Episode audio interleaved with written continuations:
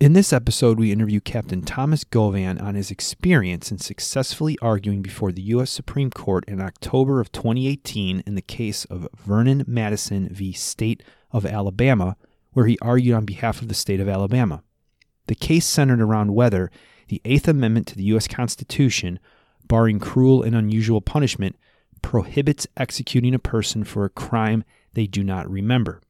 This episode is the first part of the two part interview. In this first part, we discuss an overview of the case, how Captain Govan became involved and selected to present oral argument, and the preparation he took leading up to the day of oral argument. In part two, we focus on his experience at the U.S. Supreme Court in oral argument. Here is a highlight from part one of today's show one of the important things I think for preparing for any oral argument, but also particularly in the Supreme Court, is just to have a variety of feedback and not to be afraid of looking for that um, constructive criticism or going outside your comfort zone. Welcome to the Air Force Judge Advocate General's Reporter Podcast, where we interview leaders, innovators, and influencers on the law, leadership, and best practices of the day. And now to your host from the Air Force Judge Advocate General School, Welcome to another episode from the Air Force Judge Advocate General School. I'm your host, Major Rick Hanrahan. Remember, if you like the show, please subscribe on iTunes and leave a review. This helps us to grow an outreach to the JAG Corps and beyond. Well, I am personally looking forward to today's interview with Captain Thomas Govan on his experience in presenting oral argument before the U.S. Supreme Court last year on October 2nd, 2018 in the case of Madison v. Alabama, where he successfully argued on behalf of the state of Alabama. Captain Govan, it's a pleasure to have you in studio today. Thank you very much. I'm glad to be here. It's a, it's a pleasure. Thank you. Captain Govan is an assistant staff judge advocate for the 42nd Air Base Wing at Maxwell Air Force Base, Alabama. The Maxwell Air Force Base Legal Office provides legal services to the 42nd Air Base Wing and its 51 mission partners while serving the greater river region here in Montgomery, including a client population of over 51,000 individuals.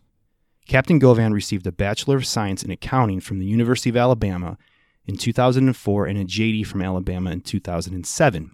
From 2007 to 2018, Captain Govan served as a Deputy Attorney General for the Alabama Attorney General's Office and from 2015 to 2018, he served as the chief of the Capital Litigation Division. Captain Govan received a direct commission as an Air Force Reserve Judge Advocate in July 2016. And more recently, in 2018, he transitioned to become an Assistant United States Attorney for the Middle District of Alabama, where he prosecutes a wide range of cases. Today's topic is entitled JAG Successfully Argues Before the U.S. Supreme Court. So, Captain Govan, perhaps you could provide a brief overview of the case Madison v. Alabama, how you became involved, and ultimately selected for oral argument. Well, thanks. I'd be happy to. And uh, so, to start, Madison v. Alabama obviously was a case that ultimately reached the Supreme Court last year, but starts back uh, over 30 years prior to that.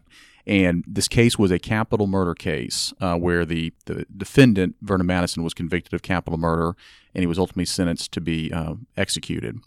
It was actually a horrible case. Um, in 1985, um, he uh, murdered a police officer, Officer Julius Schulte of the Mobile Police Department in Mobile, Alabama. There were several years of, of appeals, and a few years ago, he was the Alabama Supreme Court set his execution date. Prior to that, uh, he filed a petition in state court alleging that he was incompetent to be executed. And there is a, both an Alabama statute and some uh, some Eighth Amendment law from the federal courts stating that um, someone cannot be incompetent and be executed. You have to have, and the standard. There's some Supreme Court cases that have set out the standard. Um, two cases in particular um, at the time. One was called Ford, and the other is Panetti. Um, and they basically hold that you have to have a rational understanding of why you're being executed to be executed and, and, and for a variety of, of reasons you know to be consistent with our, our goals for punishment and and to, be, to comport with the Eighth Amendment. And so Mr. Madison filed that petition in, he, there was a hearing in state court where there was a court appointed expert and he had his own expert. And, and so it came down to the question of whether he was competent to be executed. And after the hearing, and just as a backup, the generally for to have a rational understanding that means you have to understand that you were convicted of murder and that you're going to be punished for that murder, specifically that you're you're going to be executed and that you're going to die when you're executed. Uh, the, the, standard is actually kind of a, a, fairly straightforward standard. It's not a huge threshold, but they want to make you know the, the, courts and society wants to make sure that we're carrying out this really important punishment, serious punishment on the people who on the people who are truly uh, understand that they're being punished. So he, what transpired in the court below was his expert said he understands that he's going to be that he's convicted of murder, and I'm paraphrasing here, but essentially that he understands he's going to be executed because of that murder, but he did not believe he understood why he was going to be executed because he said that Madison's expert said that Madison did not remember committing the crime. The state court ultimately denied that, found that he had a rational understanding and he could be executed. Madison then filed a what's called a federal habeas petition in federal court now, challenging the state court's ruling. The federal court denied that, but ultimately, the on appeal, the 11th Circuit stayed the execution and reversed the, the lower court's decision. Then the state of Alabama appealed to the Supreme Court, and under federal because this again this case was in federal habeas there's a, kind of some legal procedural rules that that that apply. And basically the supreme court reversed the 11th circuit that had stayed the execution and said no under federal habeas law this was not unre- an unreasonable application of our prior precedents ford and panetti for the state court to say he's competent.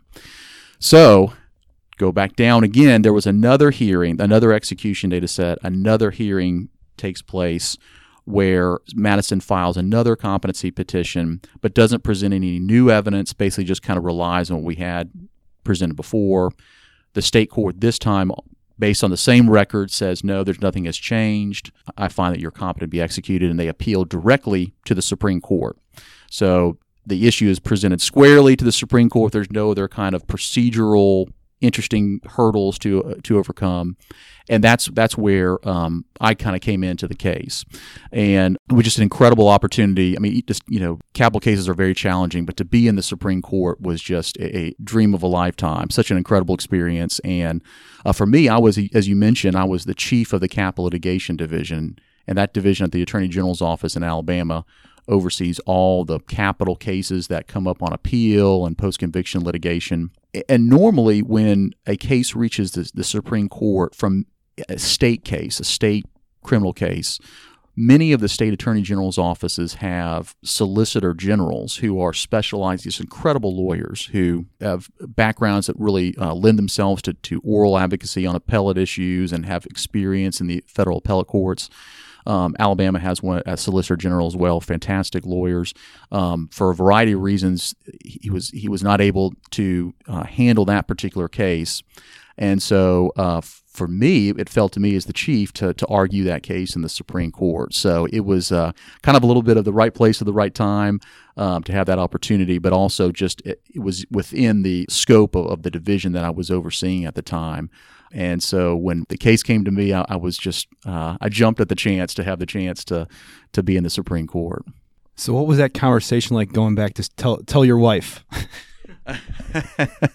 well, that that was uh, I, I, that was a that was a pretty big moment. I, I remember coming home and, and saying, "Honey, I you know I've got something to talk with you about." There's uh, and we, we of course talk with just about my my work all the time, but uh, and my wife is not a lawyer, so, but even she got this is kind of a big deal, and uh, to say the least. And uh, so that that was a, another just personally great thing for me was she was able to come to the to the oral argument, and and, and I I think generally for a lot of litigants. Um, who don't routinely practice in front of the Supreme Court, it's common for them to bring their, you know, the family or spouse or something like that to, to witness it because it is um, obviously the, the, case is important, but for you personally as a lawyer, it's a pretty um, it's a pretty incredible achievement. Fascinating. So now you you've been essentially detailed right to uh, represent the state of Alabama in oral argument. What are some of the first steps you took in preparation for oral argument?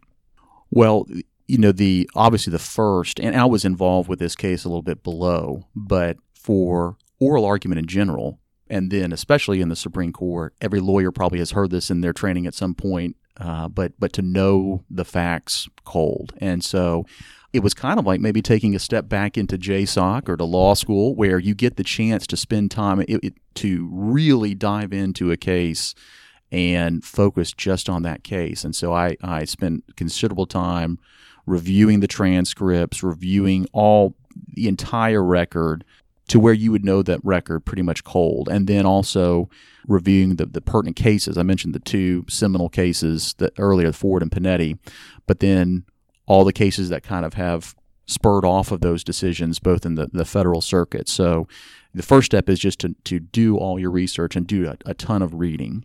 And then for me, the second thing is after that, you read the briefs, obviously, and just spend some time thinking about the case. And, and again, that was one of the luxuries of being able to prepare for a case like this that many times in lawyers' business, busy practices, you don't have time to spend a month getting ready for one case. Um, but in this case, you you did, and to spend time thinking, thinking about what are the what are the big themes that we need to address? What are our main points? Why do we win? What are our weaknesses? What are the weak spots of our case? How do we need to address those? What are the answers we're going to have? Anticipating the arguments from the other side, from the petitioner side, and what would our responses be for that? Um, and then also then starting to think what are some of the questions we would get most importantly from the justices on the supreme court and what our responses would be to that so maybe for our listeners could you frame what the two issues were in this particular case Certainly, yes. Um, so the first was uh, there were two issues. And I mentioned before one of the things that came out in the state court hearing was that the petitioner, Vernon Madison, claimed that he could not remember committing the crime. So the first issue was kind of this global, bigger Eighth Amendment question is whether someone can be executed and is competent to be executed simply because they can't remember committing their particular crime. The second question was more, I guess, fact specific, a little bit more narrow factual question. Um, whether this particular, and, and the, I should back up and say the reason why um, Mr. Madison was claiming he could not remember committing the crime was because he suffered from vascular dementia.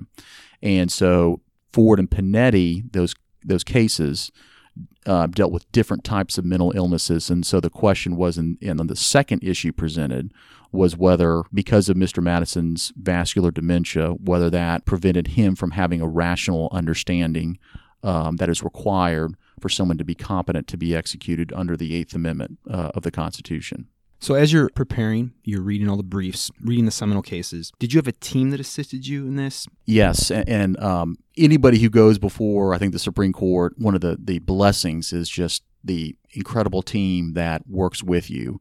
And yes, I had um, one or two lawyers, um, mainly one who really kind of worked side by side with me in the case, and we spent a considerable time just thinking and talking about the case. And and for this particular lawyer, you have to also know the facts and the legal arguments and the briefs and the cases just as well as, as the advocate who's going to be oral arguing. And so for us, about um, two weeks before, we started doing several moot court rounds, which, for just the, the listeners, a moot court is basically a practice session where we would have people, um, first it's with within the Attorney General's office, but the Alabama Attorney General's office, different attorneys who would read the briefs and you would actually pretend like they were justices and, and I would get up and, and run through a mock argument, what I'm going to potentially say on the day that I do the argument. And the mock judges or justices would then ask questions just like hopefully the justices would on the Supreme Court, those types of questions, and allow me to, to provide several reasons. One, for me to just to get used to handling questions on this particular case. But B, start refining your argument a little bit more. And I think that's one of the most helpful things. And a lot of, I said before, um, sometimes in cases you don't have the chance, the luxury to spend that much time really tuning in and, and fine tuning your argument. In this case, I did. And so we did multiple rounds of, of moot courts, uh, first with people, just colleagues at our office. And then uh, later, when we in in uh, Washington D.C., there's a group of, of volunteer attorneys. Um, we did one at a law school. Another um, national uh, uh attorney general's group has a, a panel of, of volunteer attorneys who are very gracious to give up their time to um, moot other advocates before the Supreme Court. Could I just interject for a second? How many rounds of moot court approximately did you did you go through prior to oral argument? We um, we did um, probably about for me four or five, and th- this is actual kind of serious mock court rounds where we're actually we're, we're, setting a timer. There's a time limit you have in the Supreme Court, and so we we would actually emulate that in our our mock round competitions and time you and and um, that's not to say that there were just countless sessions where we would just talk uh, with different colleagues and, and, attorneys about the issues, kind of a, a more informal. Uh, moot setting, but as far as the the number, we probably did about four or five, and there's a balance because you want to make sure you've vetted every possible argument, but you don't want to over prepare too much where you're starting to second guess yourself or redoing things that, that don't need to be done redone. And so there's a, there's a nice kind of happy medium to preparing for a case where you don't want to be too finely tu- finely tuned but you also want to have that experience to to hear from different perspectives about the argument. So it, it's helpful to find people who don't know anything about the case. Obviously, you know, attorneys, but maybe people who practice in a different area because you never know what types of questions are, they're going to think of after reading the briefs in the case and, and hearing about the facts. And so you don't want to be in an echo chamber of just having people who helped you write the brief and, and so are thinking like you do. It, it's helpful to have people from a different perspective um, to give you comments and give you feedback and, and give you questions that, hey, I, I never thought about that before. I thought this argument sounded great the first three times, but the, the fourth time I made this argument, someone brought up a point that, that really kind of cuts a hole in my point, or or maybe someone that I'm I've been talking to in a moot court round is used to my style, and someone in, in a subsequent moot court round thought that the way I was answering a certain question or the tone of my voice kind of detracted from an argument. So I say that to say one of the important things I think for preparing for any oral argument, but also particularly in the Supreme Court, is just to have a variety of feedback and not to be afraid of looking for that um, constructive criticism or going outside your comfort zone, outside your, your box of comfort and how you like to prepare. And I think we had talked about that a bit offline before we went on an air today about how do you receive constructive feedback? What's some tips you could provide for our listeners on how to do that effectively? Well, you hit the nail on the head. I, I, think that applies obviously in the legal world, but just in life to not dodge feedback. And, particularly in, in, in my case, I got some pointed, very pointed comments in preparing over the, the weeks and, and months preparing for the argument, where uh, some of the, the guest instructors just flat out did not like a, a, particular point I was making, or thought it sounded weak, or the way I was delivering a certain, just the tone I was giving might might have been improved, and and you don't need to shy away from that because they're they're there to try to they're not trying to put you down or, or they're trying to make you better. They're trying to make you a better advocate and and help you in your particular um, case. And so for me what I would do is I would soak up and take and have someone else writing down the notes along with me so I wouldn't meet, uh, miss anything. But to then take every single thing that was given in, in those sessions back and maybe get with another colleague and go through them and discern yourself how you thought, because again, you know the case better than someone else.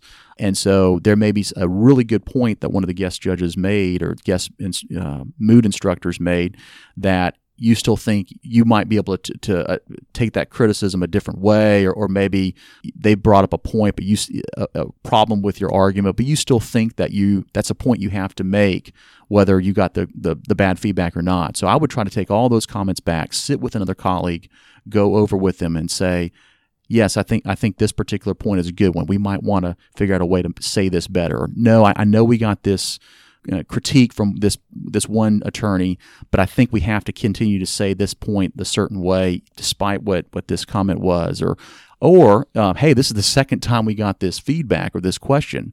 Let's figure out a way to affirmatively ward off this particular issue because this seems to be a consistent question we're getting, and, and that must mean that we're not doing a good enough job on the front end of answering this question or road mapping the issue a certain way. So, um, so so taking everything holistically, but then don't having some discernment, not taking every single criticism to heart, but trying to find the one or two nuggets that might um, that really need to be fixed. Because when you in, in the, the situation, you might be getting comments from four or five different attorneys.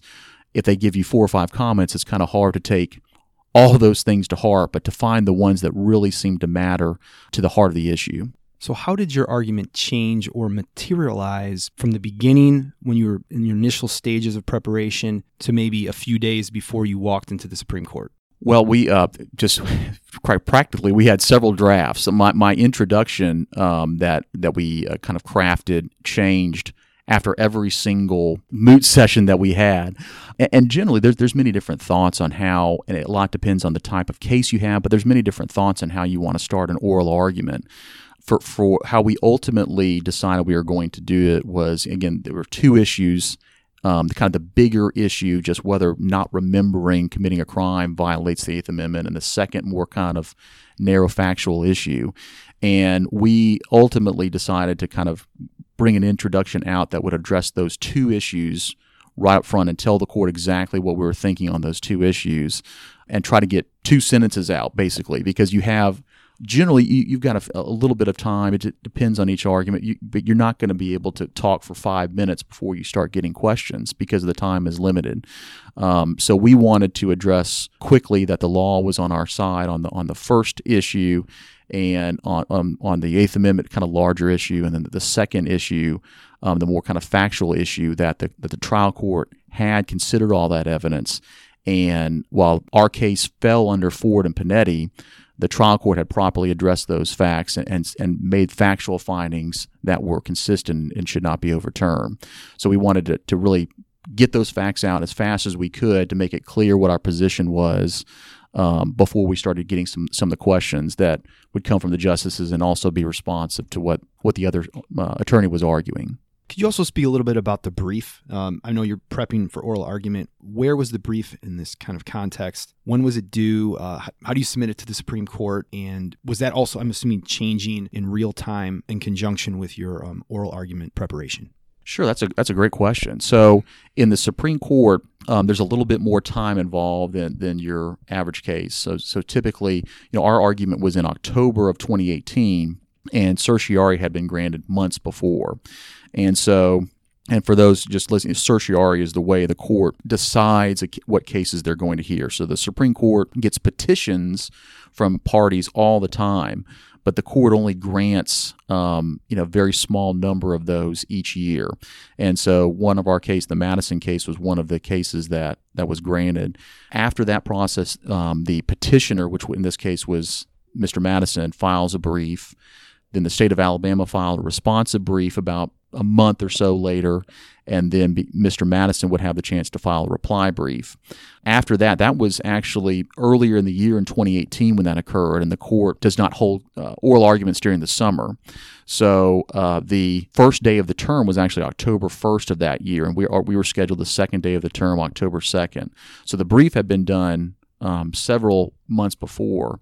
But in, in preparing, it's it's helpful because you've already gotten your strongest arguments. Hopefully, you've got your strongest arguments out there in your brief, and you're going to be able to argue and understand the points that the the other side is making. And, and that's one of the the neat things about appellate practice is, is there's generally not a lot of surprises. You're going to have the time to really prepare and understand the arguments and research everything thoroughly. And so a lot of it more the, the, legal arguments and the facts are set out in the brief. The part of oral argument is that you're trying to do is is to be persuasive, to show why your your legal arguments are correct, and to address any questions, remaining outstanding questions that might come up from the justices, and um, and, and to really advocate your side because hopefully hopefully they should know the parties' positions by the time we we, uh, we the briefs are filed and you just want oral argument to clear up clear up any outstanding questions and also really drive home and persuade why you're right on the law and the facts in your particular case. Well, that concludes part one of the interview with Captain Govan. We hope you enjoyed it. In part two, we dive into his oral argument experience at the U.S. Supreme Court. Thank you for listening to another podcast episode from the Air Force Judge Advocate General School. If you like this episode, please consider subscribing on iTunes and leaving a review. This helps us to grow an outreach for the betterment of the Air Force and JAG Corps.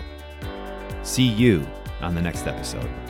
Thank you for listening to another episode of the Air Force Judge Advocate General's Reporter Podcast. You can find this episode, transcription, and show notes along with others at reporter.dodlive.mil. We welcome your feedback. Please subscribe to our show on iTunes or Stitcher and leave a review.